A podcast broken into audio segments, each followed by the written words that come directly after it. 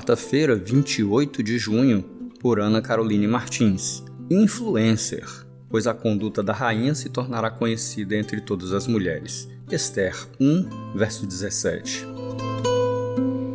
A palavra em inglês influencer, influenciador em português, tem sido muito utilizada para denominar pessoas que possuem um alto grau de influência nas redes sociais. No capítulo primeiro de Esther, encontramos uma influencer, a rainha Vashti. Nesse capítulo, vemos seu marido, rei Xerxes, oferecendo uma grande festa para mostrar aos homens mais importantes daquele tempo a sua riqueza e o seu domínio territorial.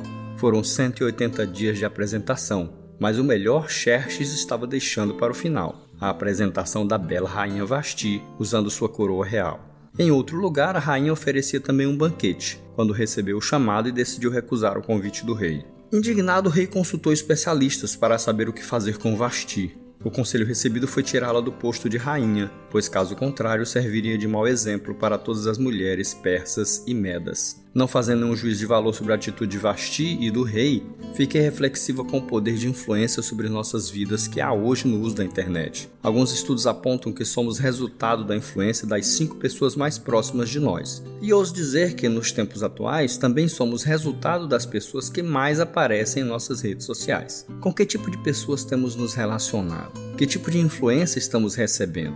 Reflita nisso, pois somos também resultado daquilo que seguimos.